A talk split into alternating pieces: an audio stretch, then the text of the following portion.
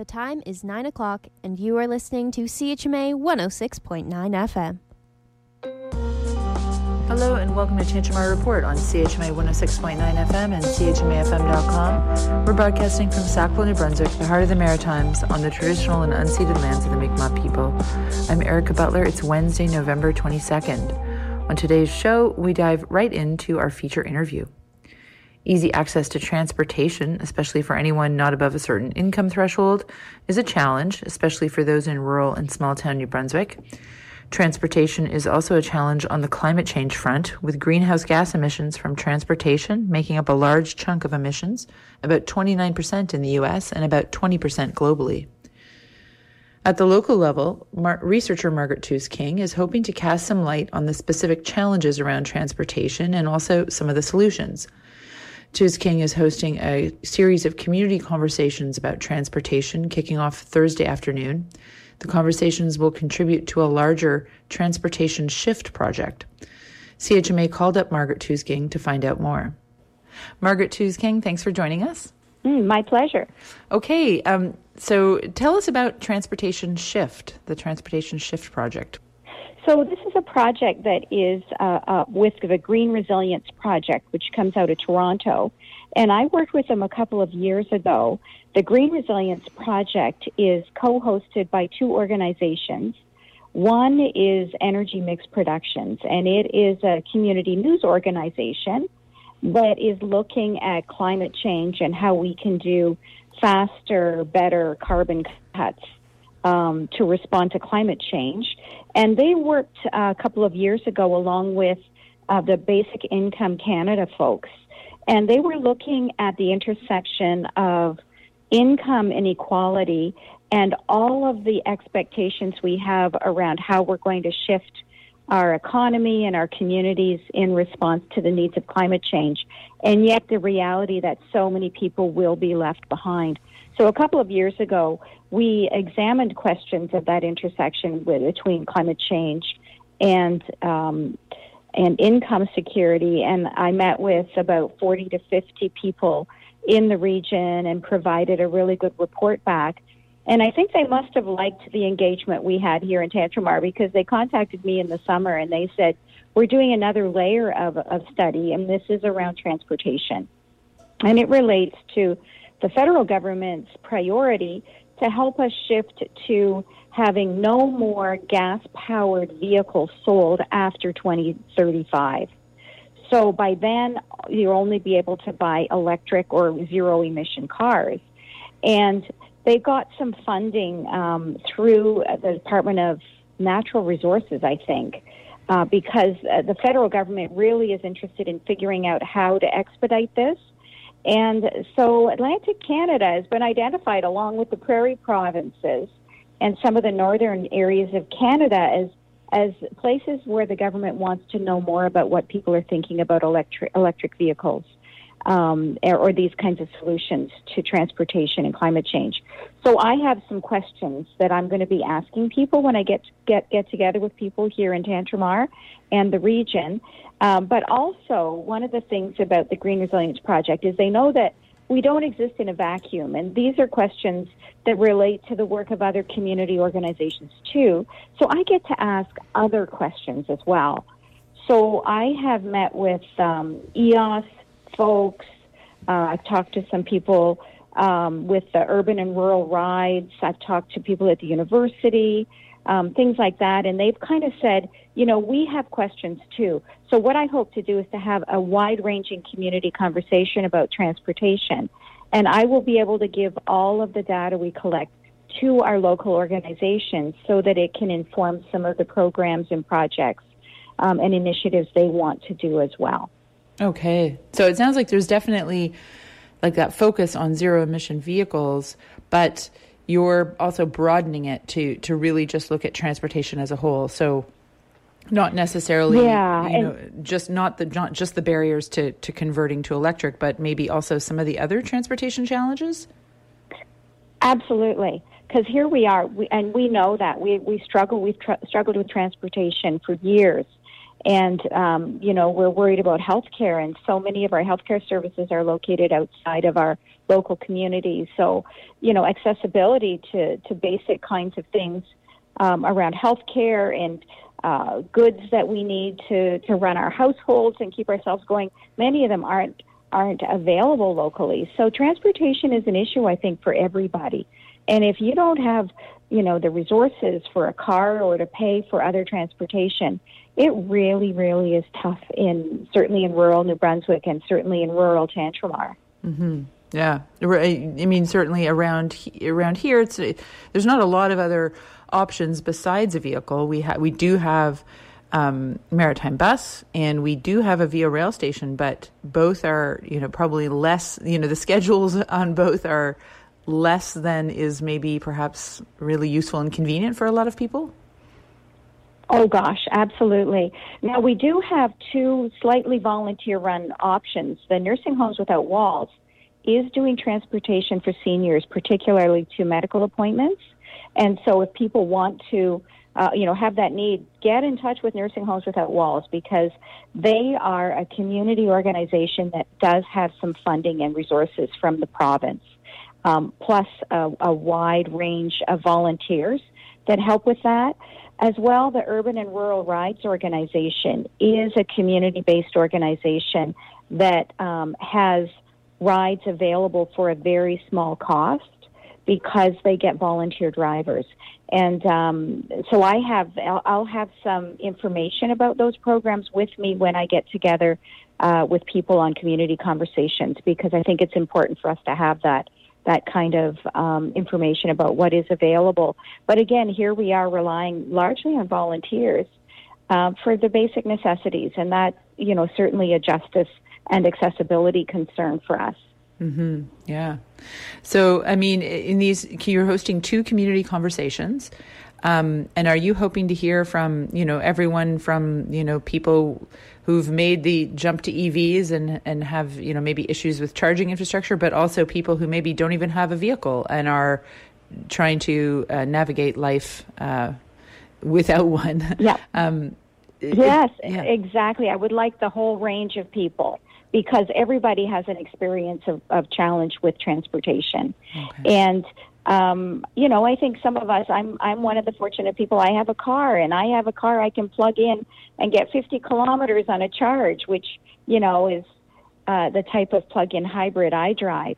And, you know, I can talk about my experience and, you know, hopefully dispel some of the myths and, you know, good and bad about, about electric vehicles from that perspective. But I would love to have more people coming um, to talk about those experiences. So far, you know, I'm, I seem to be attracting seniors and, and people who might uh, be excluded due to ability issues um, and income levels. But um, I think everybody needs to be part of the conversation because this is a it's a public policy issue, transportation, and we're all voters. We all have a say, and I think we all can contribute. So I do have uh, two conversations coming up. I have one on Thursday afternoon at 1.30 at the Sackville Commons, and then I have another one next Tuesday evening at 7 o'clock again at the Sackville Commons.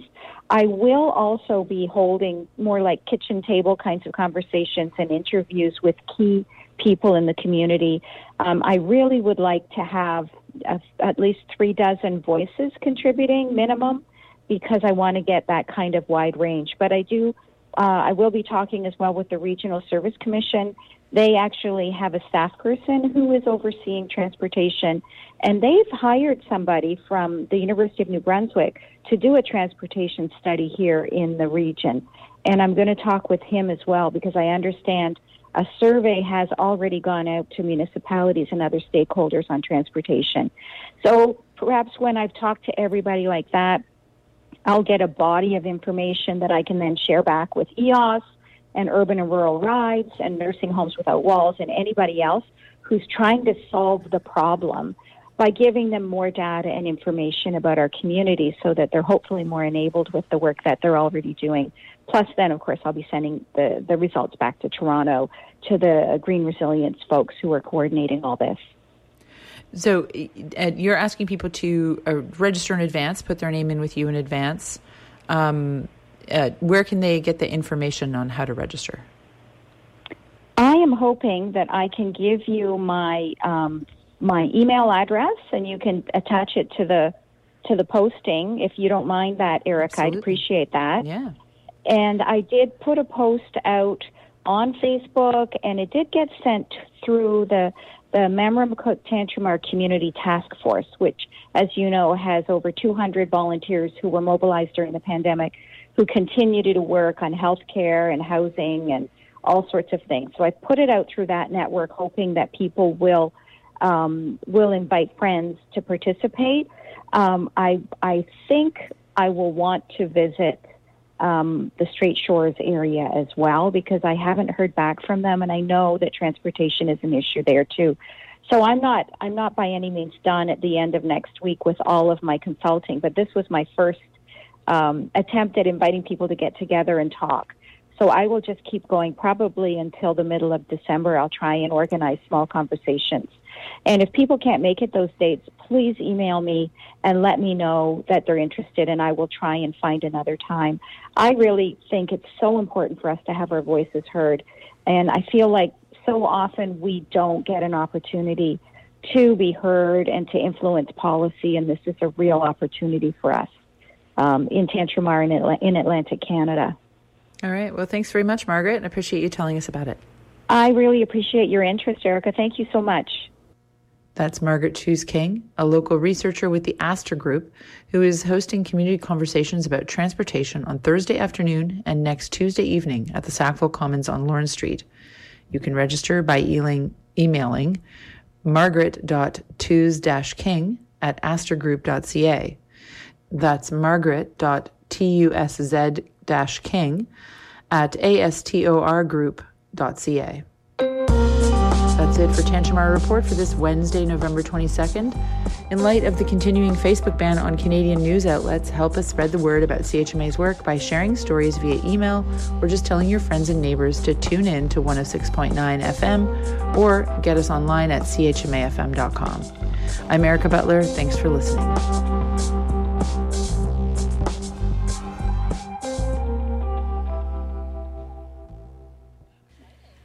Hi, I'm Yoshiko, and you are listening to CHMA.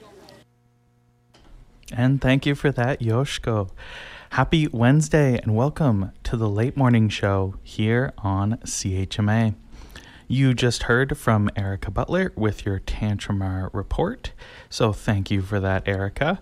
I am your late morning host, JC, and you are listening to CHMA 106.9 FM in Sackville, New Brunswick broadcasting live to all of you beautiful CHMA listeners from the top floor of the Wallace McCain Student Center. The time is 9:13 and here is your weather update. So, it is currently minus 1. Today, a mix of sun and cloud, uh, snow at times mixed with rain beginning in the afternoon. A high of plus 2 and a wind chill of minus 11 at the worst today. Tonight, snow at times mixed with rain, changing to rain late this evening. So, snowfall amount around 2 to 4 centimeters, uh, while rainfall amount around 5 to 10 millimeters. Temperature will be steady around plus 2 tonight. On Thursday, rain ending in the morning, then cloudy with a 60% chance of showers high of plus 6, and in the evening, a low of minus 2.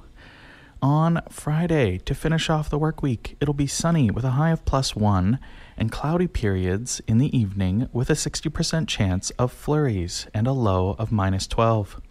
On the weekend, on Saturday, it'll be sunny with a high of minus 7 and clear in the evening with a low of minus 9. On Sunday, the final day of the week, a mix of sun and cloud with a high of minus 2 and cloudy with a low of minus 2 in the evening. All right, the weekend sounds sounds pretty great actually. Uh, a little little chilly, um, but no rain or or snow f- forecasted for the moment. So it might actually be a good time to start getting those Christmas decorations up if um, if that's something that you do. Any sort of hol- holiday decorations that you have might be a good time to do that, especially if they're outdoors. I know we recently purchased a Christmas llama. How cool is that? That's really awesome. I wish I could share pictures with you uh, with my voice, and I can't can't speak it evocatively enough at the moment. But it is a Christmas llama, if you can just imagine that. It's a lot of fun.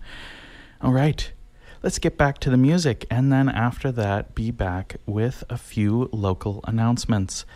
So, up next for your ear entertainment, here is Jex Nolor with their song Stand Out.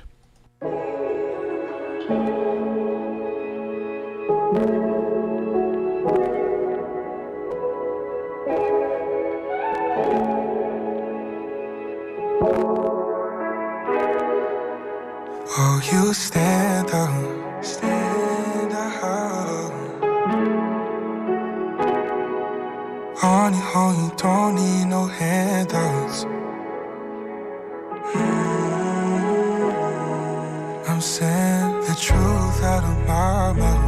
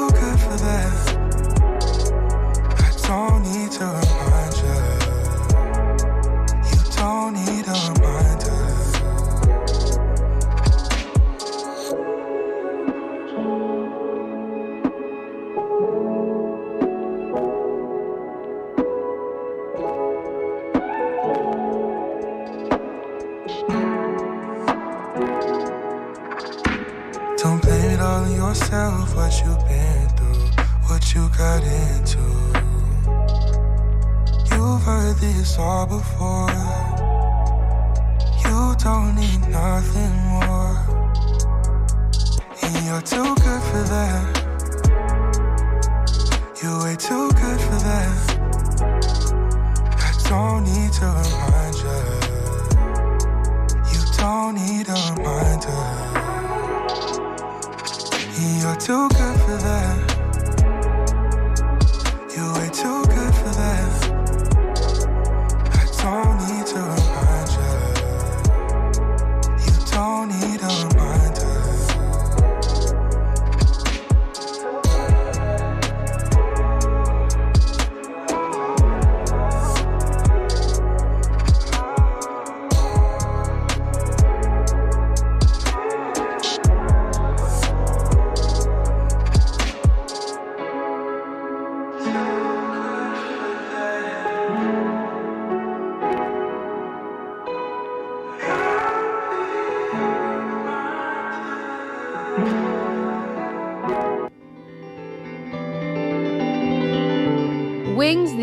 International News Gathering Service, is an all woman independent radio production company that produces and distributes news and current affairs programs by and about women around the world.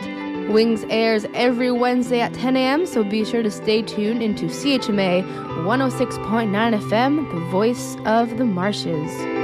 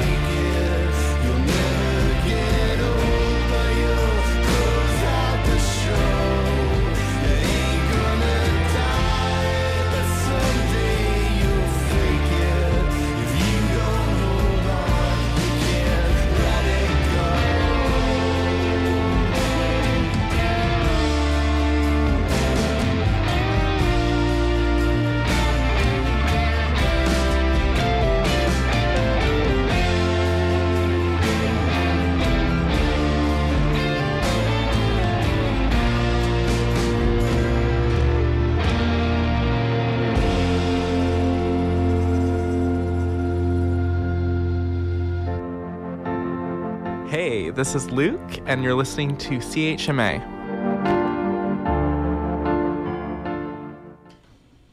Oh, well, thank you for that, Luke.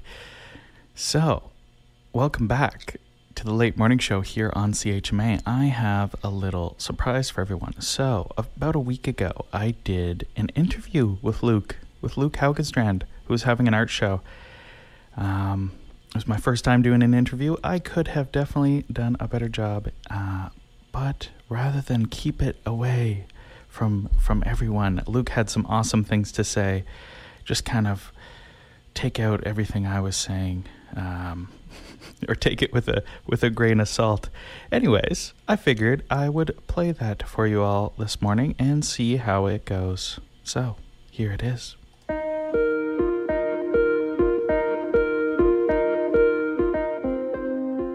You are listening to CHMA 106.9 FM in Sackville, New Brunswick, voice of the marshes. I am here with Luke Haugenstrand, who has been a longtime community member in Sackville, and he is having an art showcase in Amherst. So he's an artist based in Sackville and is having an art show at Focal Point Photography and Framing until the end of November. The show is a collection of his very own abstract and expressionistic paintings from the last couple of years. Most of them are acrylic on canvas, and a lot of his work is environmentally devotional. Luke, how are you doing? I'm great, JC. Thanks for having me. Oh, excellent. We're excited to have you here. For those of you who don't know, tell us a little bit about your upbringing and your time in Sackville. Well, it's a bit of a long story. I was actually born in Sherwood Park, Alberta, and um, because of the nature of my parents' work, uh, they were ministers. You often move around a lot. So I lived in BC for a bit, I lived in Duluth, Minnesota, and I um, lived in Ottawa, Ontario, and Thunder Bay, Ontario, before I ended up here in Sackville at age 11 and I'm pretty much stuck around here ever since. Um, I was homeschooled, so my parents thought it was really important to get me involved in like the artistic community around here. So I was in a lot of plays, um, Will the Wisps, Festival by the Marsh, um, and yeah, I I've always been an artist at heart. wasn't always sure what way that would go. I took music lessons as well, um, and it was around the age of twenty that um, I realized I really wanted to be a painter. Um, growing up, especially when we lived in Ontario, my parents took me to a lot of museums, like the National Gallery for one, and I was obsessed with the group of seven and, and a lot of the Canadian art. And um, yeah, so when I was I was 20, I, I met an artist named Dale Fair. Um, he lives in Nepean and really, really incredible artist. Um, and uh, his group, his his work was sort of in the line of the group of seven, like what I'd call like Canadiana kind of work, and um, but with sort of his own spin on things, a little more magical, I'd say, um, a lot more dry brushing and glazing. So there's a lot of atmospheric effects. Um, so I'd say like since then, um, I've been kind of developing my own work, my own style, and art's interesting because um, I'd say that what I'm doing is sort of a continuation of what lots of people have done um, over time, and and uh, I feel like I'm participating in in an art form that goes back thousands of years, and um, I feel like people say as an artist that you're gifted, and I think I'd like to turn that around in that you're given a gift by your um, teachers. Awesome. Well, thank you so much for that, Luke. Uh, you can check out and even purchase all of the artwork that he has for show at 93 Victoria Street in East Amherst, Monday to Thursday from 10 a.m. to 3 p.m. If you want to check out more of his work, you can visit his Instagram, Luke Haugenstrand. So that is L U K E H A U G E N S T R A N D.